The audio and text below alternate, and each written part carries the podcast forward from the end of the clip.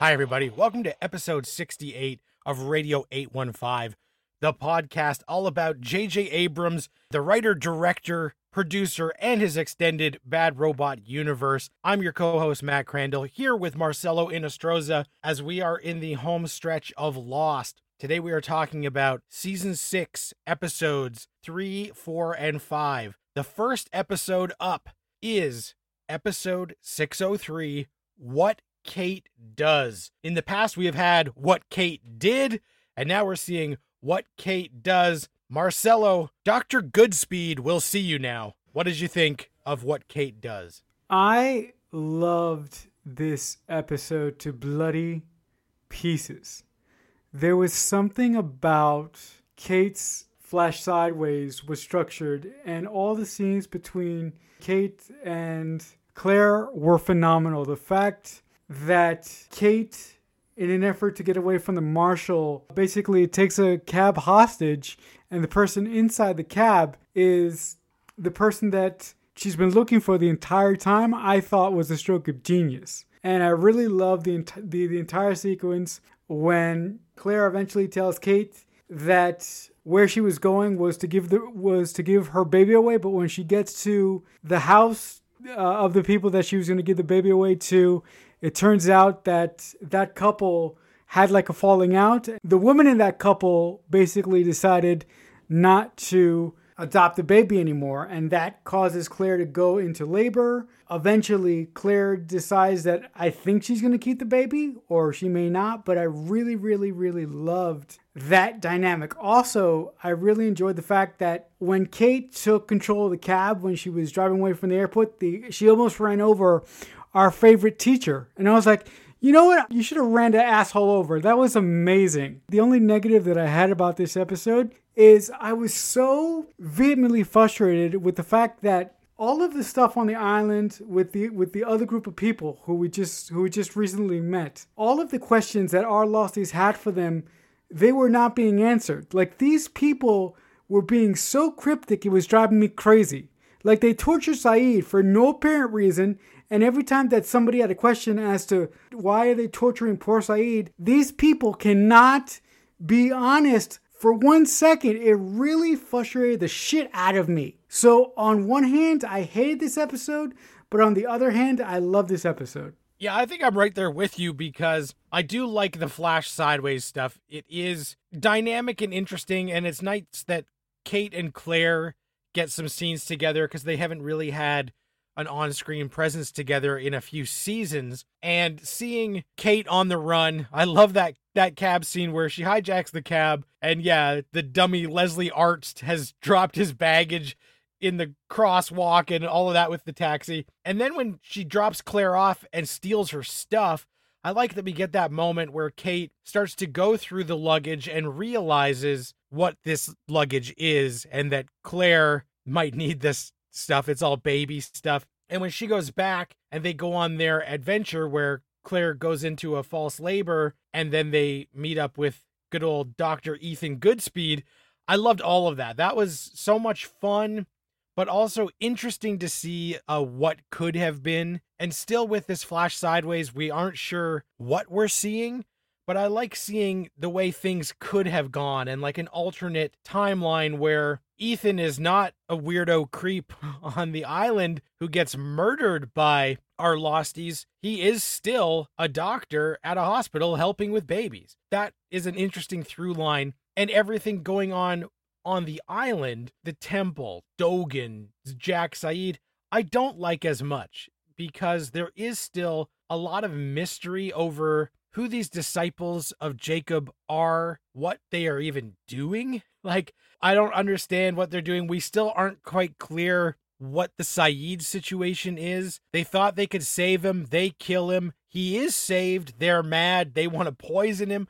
Like, there's so much going on with that. But at this point, this is a whole new scenario that like I never knew there was going to be a temple with a brown hot tub and Scorpion from Mortal Kombat was going to be whispering weird sayings. I'm just not super invested in that. Even though I care about Sayid and Jack, everything else going on at this setting is not something I'm super jazzed about. And the on island stuff that leads us away from there, where Sawyer decides he's had enough, he's going to leave. And then when Kate tries to go out and she gets confronted by some of the cronies, and one of them is Aldo from season three, played by Rob McElhenney from Mythic Quest and It's Always Sunny. His character comes back after multiple seasons and says to Kate, like, don't you remember you smashed me in the face with a gun? So I like that we brought back like literally a nothing character for this, but usually Lost walks that fine line where stuff is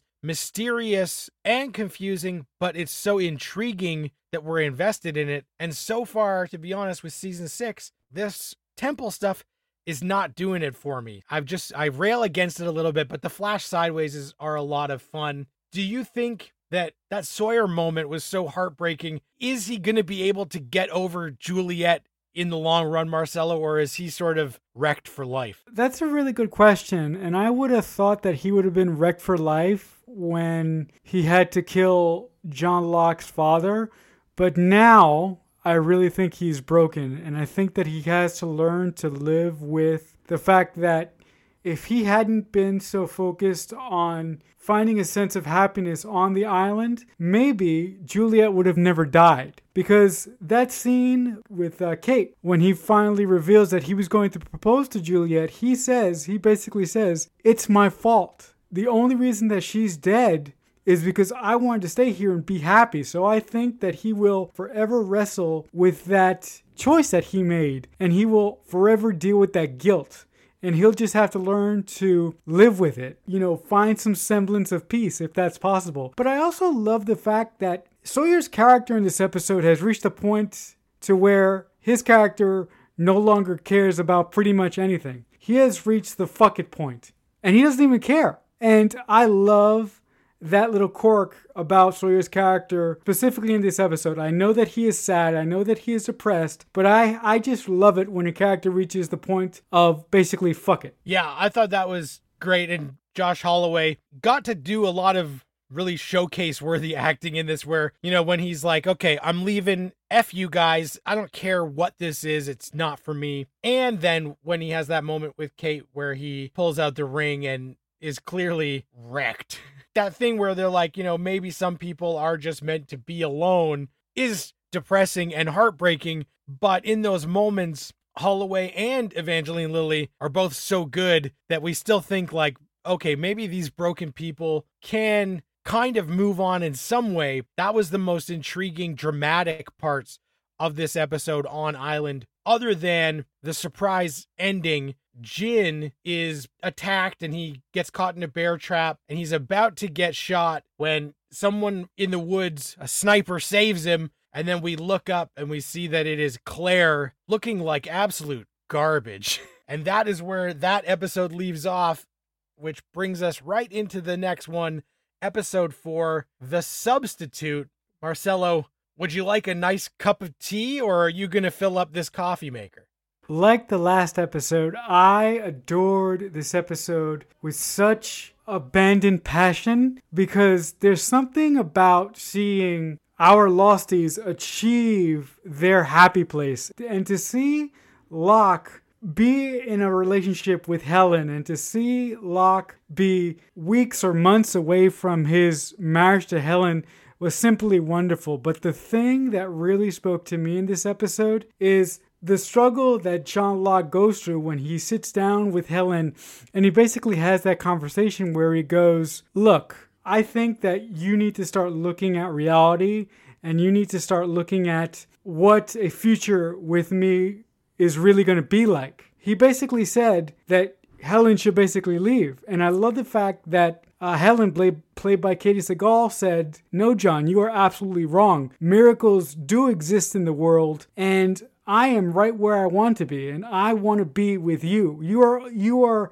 everything that I wished for. And the reason why I identified with that so much is because as a disabled individual, I deal with that all the time. You know, as I'm getting older, I say to myself, okay, if I get into a relationship with someone, what can I offer them? I don't have a job, I don't have this, I don't have that. So why would an attractive woman want to be with me? What do I have to offer as a disabled individual?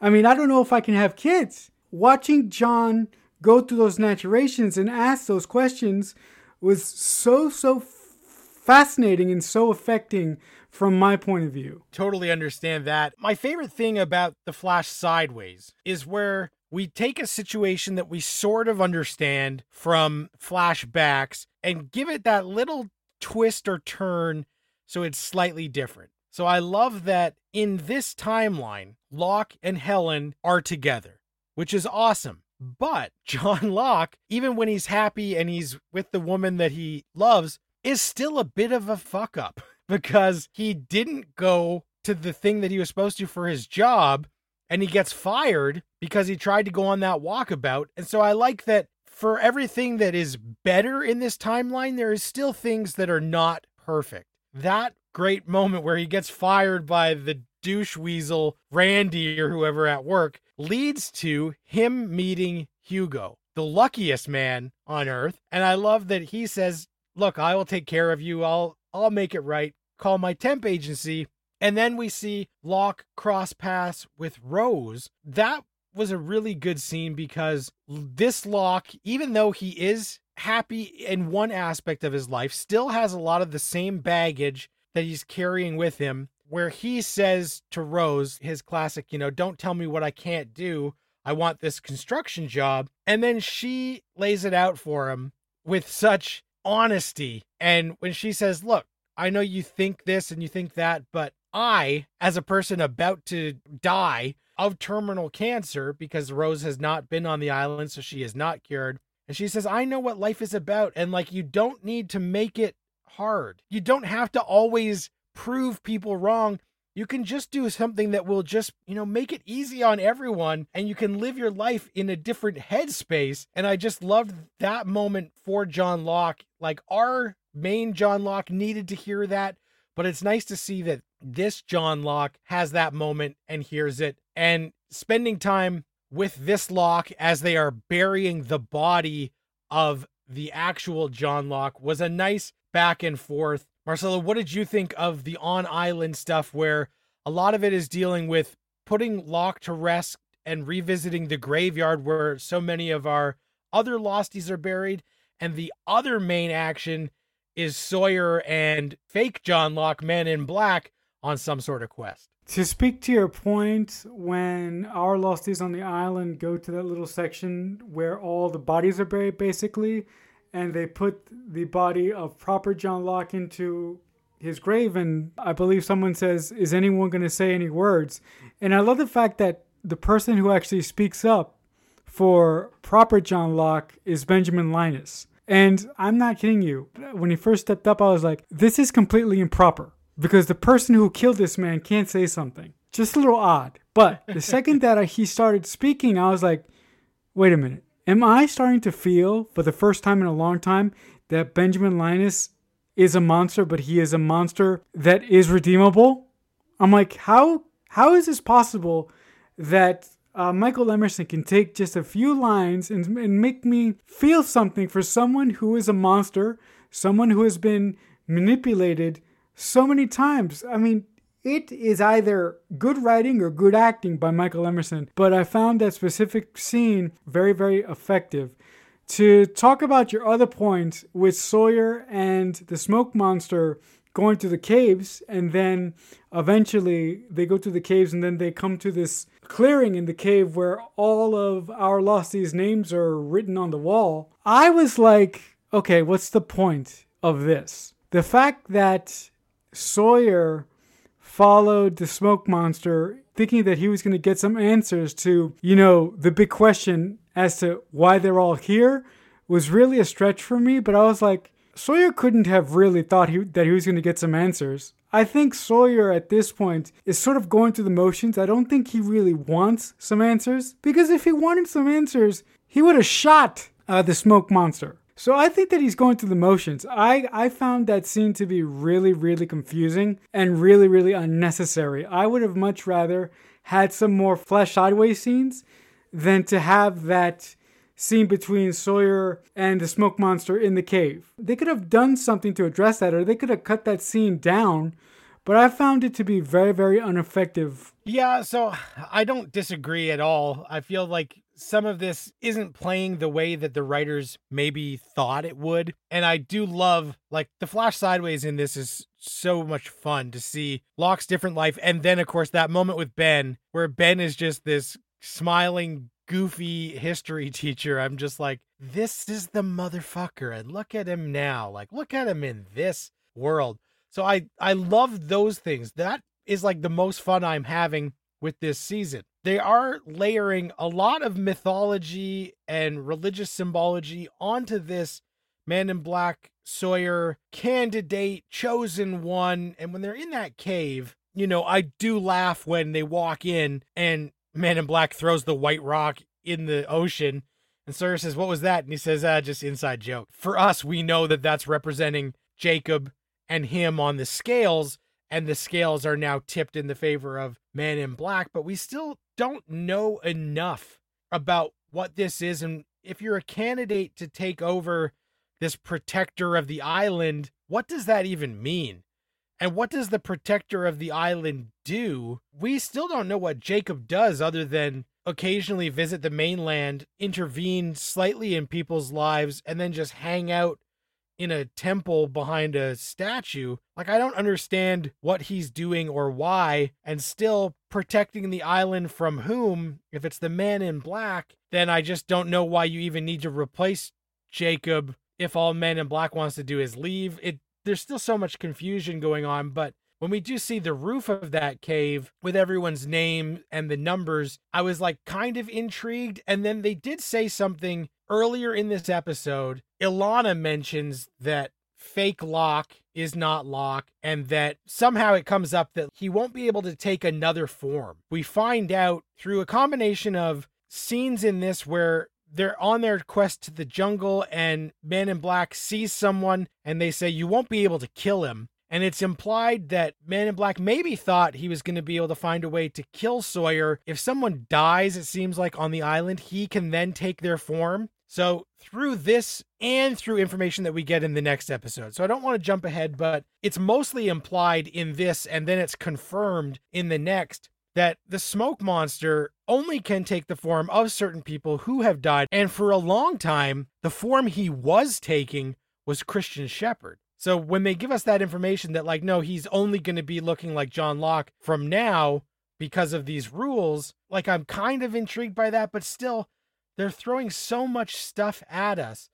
The temple, the cave, that all feels like too much too soon that I don't care about it as much as I care about just the quiet character moments of John Locke having a bath and the woman that he loves saying that she doesn't need all this fancy stuff and she doesn't need him to have a miracle. She still will be there because she loves him. Those are the moments that make this season entertaining for me rather than I guess I'm just fatigued from all of the mythology and and weirdness of Lost whereas in other seasons every time they would drop some new clue or weirdness I would be thrilled and in this I just feel overwhelmed. Yeah, I mean, I couldn't agree with you even more. And to just make one more point, if they wanted the audience to buy into the mystery that they were selling this season, why did they have the smoke monster admit to James in the cave that the island doesn't need protection? The island is just an island. If everybody on this island was gone, it would just be fine. I don't understand. It's like the writers put everything that they had into last season, and then once last season was over, it was like, they were like, oh shit, we have one more to go. What the hell are we to do? I do kind of feel that that may have been a case of, you know, when they picked the end date, they maybe didn't map out everything they wanted to do in a proper order or realizing how long it would take to do what they wanted. And they may have been some scrambling involved because if I was feeling overwhelmed with the weirdness and the mythology last episode, then this episode, episode five, The Lighthouse, really added to that because not only is there a gigantic temple full of people we've never heard about, not only is there this crazy cave, there is also a full scale freaking lighthouse on the island that we have never seen because nobody knew to look for it. Marcelo, what were you thinking as I love that Hurley gets to see Jacob and has all these interactions. But at certain point, I start to feel like, is Jacob just messing with this guy? Would you trust the ghost that keeps telling you what to do? Or are you going to call bullshit on this ghost earlier than Hurley does? This is absolute fucking bullshit. This is ridiculous. I don't understand what the purpose of that lighthouse was. If Jacob wants Jack to understand that he matters, he could have done it in a better way. And I don't understand why every mystical being on this goddamn fucking island has to speak in tongues so fucking much. I don't get it. I don't understand it. I am so sick of this overarching question and this fucking mystery of this island. I, I have had it. The only thing that saved these episodes for me this week was the Flash Sideways because I loved every moment from every episode that we have talked about so far. And the thing that I like about this episode's Flash Sideways is that Lost from the very beginning has shown us that basically every father figure in the universe is a fucking dickhead. They don't know how to cultivate a proper relationship with their sons and they treat their sons like crap. And by by extension their their sons suffer. But I love the fact that this situation showed Jack being a, a concerning father and a caring father to his son. But I love the fact that although that he was being caring and concerning, he didn't know how to properly connect with his son until he found out that his son was interested in music. And when he found out that his son had a recital to go to, and when he goes to see his son do a recital, and that scene where he actually sits down with his son after the recital and he says to him, You know, why didn't you tell me that you were practicing the piano? And his son says, You know, because when I was a little kid and I was doing it, you were so into it. And the reason why I didn't want mom to tell you that I was doing piano again is because I didn't want to fail you. I didn't want to let you down. And Jack just turns around and he says, It doesn't matter if you let me down. I just want you to understand that I don't care what you do.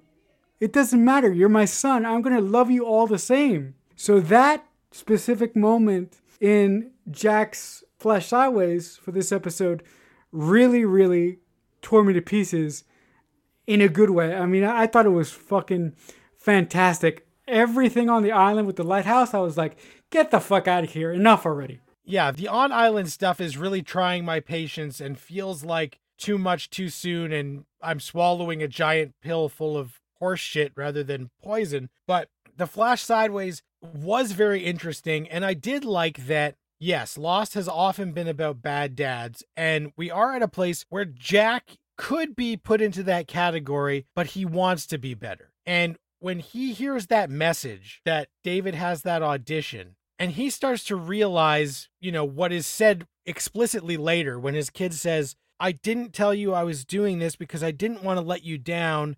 And when you knew I was into music, you were so into it, almost like crazy soccer dad who like takes the game way too serious that you inadvertently, you know, put so much pressure on me on this thing that I loved that I then felt I had to hide it from you because I didn't want that pressure when all I want is just your love and support. Jack knows what that means because of his life he wants to do better and we can see on his face that that's not what he intended to happen because he does love his kid and he tells him like you could never fail but i did love that history kind of repeats itself and even though he didn't realize he was being very christian shephard like i thought that was a nice symmetry with what we know. The other super super cool but also the head scratcher of the flash sideways in this episode is there are a few moments where jack doesn't recall events that happened to this version of Jack, where he doesn't remember that he got his appendix out as a kid, that certain things that would maybe make sense to Island Jack are catching this sideways Jack in like a, moment of deja vu. Why do I know this or why don't I know this? And so I thought that was interesting because that's our first clue, the first breadcrumb that maybe this flash sideways is not just what would have happened if the island didn't exist and the plane landed. This starts to make us wonder is this some sort of multiverse kind of thing where some of this stuff did happen and some of it didn't? So I thought they were starting to put like some weird red flags along this track where Jack has those few moments where he doesn't understand something or doesn't recall, but also feels like he's having some sort of out of body experience that makes me start to evaluate these flash sideways in a way that I hadn't up until this point because I was just assuming it was what if the plane landed and this was an alternate timeline where the island didn't exist. But now I'm starting to question if that's what this is or not. Jack and Hurley go back to the caves before getting to the lighthouse. This is where Jack sees the coffin and talks about how his dad led him here. Hurley says, like, how do you feel about that? Why did you smash it? And he said, Well, I smashed it because he wasn't in it. And this is where it's basically implied that the man in black may have been Christian every time we see Christian. And because the Dogen and the other people at the temple have told Jack that the man in black is recruiting people to his side, and there is a person that he has recruited and corrupted and poisoned in a way that they already know that this is a bad scene, and that person is Claire. So we know that the last time we saw Claire, she was hanging out with Christian Shephard, who we thought was maybe an embodiment of Jacob or working for Jacob. But now, with all of the information we have from last episode and this episode, it's becoming pretty clear was probably Smoke Monster Men in Black. Seeing Claire off the rails, insane in this episode was so disturbing, and Jin is so taken aback. Marcelo, did you care for Claire in this, or were you hoping that Jin would find a way to knock this bitch out? To answer your first question, I really didn't cl- care about Claire in this episode, but one thing I was thinking throughout that whole sequence where Claire was trying to get that individual to admit to her what they did with uh, her son, Aaron, the one thing that was constantly running through my head is that Claire is acting like Rousseau. Yes, 100%. Claire is so over the top and so not like Claire that I was like, what the hell happened to this woman? Now, I don't now I don't blame the actress. I blame Carlton and Damon for for what they did to this character because I thought there was a lot more to do with Claire if Claire wouldn't have succumbed to the men in black. If Claire would have gotten off the island, sorry, guys, this is where I'm going to get a little nuts. If Claire would have gotten off the island with the others, the storylines that the writers could have done if they if they would have found a way to put Claire and Jack together by giving them the information that they were related, it would have been much more interesting to see them interact as siblings than to see the storyline that they're giving us now with this particular Claire. And for all we know, she's not the Claire that we've known all along. She could possibly be someone else. So, based on that analysis that I just gave you, I care, but I really kind of don't. Right. Yeah, I totally get it. It's such a weird return for this character who has been MIA for an entire season. And then they bring her back and they basically just turn her into Rousseau 2.0. The only moment that's relatively interesting is at the end when Locke shows up and Claire goes, Yeah, this is my friend. That's not John. He's my friend. And it's like, okay, well, that just confirms the stuff that we were told earlier in the episode about Man in Black recruiting and the person that he recruited and corrupted is Claire. So I thought, semi interesting, but I just feel bad for Emilie de Ravin because she was off the show for so long. And then they finally bring her back, and it's to do this? Now, in the Flash Sideways, there is mention in Christian's will of Claire Littleton. So there is a hope that Jack and Claire can have a Flash Sideways off island brother and sister moment in the future. But even that's not as satisfying as it would be for them to have an on island, both of them fully sane realizing their connection moment. The other big thing of this is that they do get to the lighthouse. Hurley and Jack, after Jacob has sent them on this long walk, and the lighthouse has this weird mirror that you can turn. They're going to turn it to a heading of 108, but as Hurley is doing this, Jack notices the inscriptions all along the edge and he sees Shephard 23 and he insists that Hurley move it to 23. And when it gets to that, Jack sees a reflection of his childhood home, a place that he hasn't lived in in years, and he has a meltdown that, you know, this guy has been watching me. He's been watching me my whole life. And then he smashes the mirror. I I got so mad in those moments because we don't know anything about this lighthouse really. We only get this one flash. I don't know if this is just an image or what this image means. Is it actually like a CCTV camera and Jacob was watching these people like he was watching video feed? We don't get these answers, and Jack smashes the mirrors so quick. We will never know. Uh, what were you thinking as Jack has his meltdown and then Hurley does see Jacob outside and finds out the ulterior motive was to just get them out of the temple because everyone back at the temple is fucked. Okay, first, I'm like you. This scene in particular frustrated the ever loving hell out of me. Because again, like I said earlier, if Jacob wanted Jack to realize that he was truly important, he could have found a better way to do it. And if Jacob has selected Hurley to be a candidate, which will eventually lead to something else, why not give Hurley all the information he needs when he needs it? Stop playing these fucking shell games. If you want your champions to, to realize stuff to get ready for the battle that may come, you need to tell them everything that they need to know now. Because time is running out. The final battle is coming.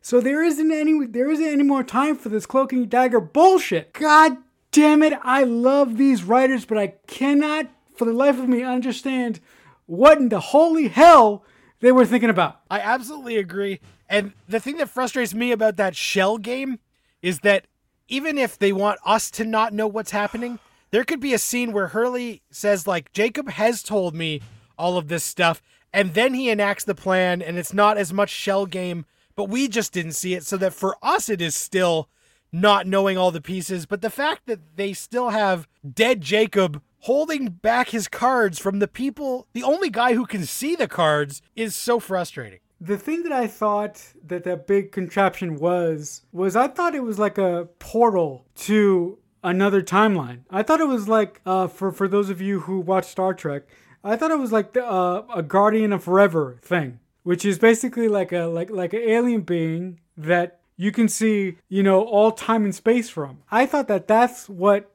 Carlton and Damon were going for, but the execution of it frustrated me so so much that I wanted to stand up and break my television. I feel like we're adding so many logs to the fire, but none of them are catching flame. Whereas every other season, every log they were putting on would go up in smoke right away. It would just like everybody was intrigued. And this, they're throwing too much on that none of it is catching. And with so few episodes left, it's the first time in Lost history that the on island stuff is a real drag, which is so out of character that I, I know we still got 12 episodes that they can write the ship, but even when this season was airing, I just remember still loving Lost. Like, I never have not loved Lost, but being very frustrated and at a point where I could start to see the, the shine start to wear off this thing that I thought was rust proof. Yeah, for me, it is really, really intensely frustrating because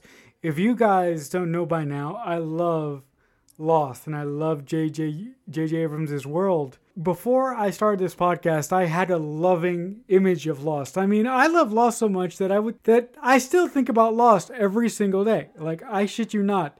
There does not there, a day doesn't pass where I don't think about Lost in some shape or fashion. But through this rewatch, things that I've completely forgotten about the show that I'm re experiencing now are kind of taking the shine off of the show, to go back to the point that you just said. Now, when we get to the end, you know, all these issues and all the things that are driving me crazy right now may wash away. And I'll just be happy for the journey that we went on. But at present, the storytelling that is going on right in front of our faces is strangling me to death, and I can't take it anymore. I'm like, dude, just fucking shoot me already. The only thing that I am, and like I totally feel that way, and I'm starting to get nervous because, as I've said a few times on this pod, I love Lost, but this is the one season that I have not rewatched since it aired. I own the Blu rays, but I never watched the episodes. Whereas every other season, I would rewatch before the next season started. So I had seen those multiple times, but back in the day. So it's still been 15 years since I've watched most of these. 10 years since this season. And as we are going, there is a lot of stuff that I don't remember, but is instantly coming back to me. So, like the second that they walked out of the jungle and saw the lighthouse, I was like, oh, yeah, this fucking thing. And it comes back to me, and I'm like, oh, yeah. And I'm starting to worry that I was one of the people who I loved the, the finale for the emotional moments and could forgive all the faults and have been an ardent defender of Lost over the years that even if you don't like the ending, the journey is still well worth it. And I still feel that way, but every episode of this season so far, I'm starting to get more nervous because I'm like, I I'm not loving this season as much as my memory of enjoying this season. When we get to that last episode, what if it recolors the way I view this whole series 11 years later? I'm going to be so disappointed that I've spent the last 11 years holding on to that feeling that I got on May 24th, 2010 of the emotion of the finale and if if that starts to color the whole journey, I'm going to be sad. So I'm excited to get there, but I'm also starting to dread it as we get into these episodes that are not working as well. Yeah, you and me both, brother. I mean, I have seen Lost more times than you, clearly, but the like I said in past episodes, I have never looked this closely at these episodes, and the things that I'm finding in these episodes may, to steal one of your words, color my view of this specific season. My love of Lost isn't going to go away because of what it means to me, but it may lose some of its shine when we do get to the end. So, like you, I am worried. Not as much, but I am terrified. And with that revelation, that'll do it for this episode of Radio 815. Next week, we will be talking about episodes 6, 7, and 8 of the final season of Lost. Thank you very much for listening. We appreciate anybody who checks out the show. If you like it, tell a friend, rate, review, subscribe. We appreciate it all. If you want to get in touch with us, you can use the hashtag Radio815 on Twitter or at us at JJ Universe 815 on the tweet machines. If you want to reach out to me, I am on Twitter at Matt Crandall. Marcelo, you're also on Twitter. How can the folks get in touch with you?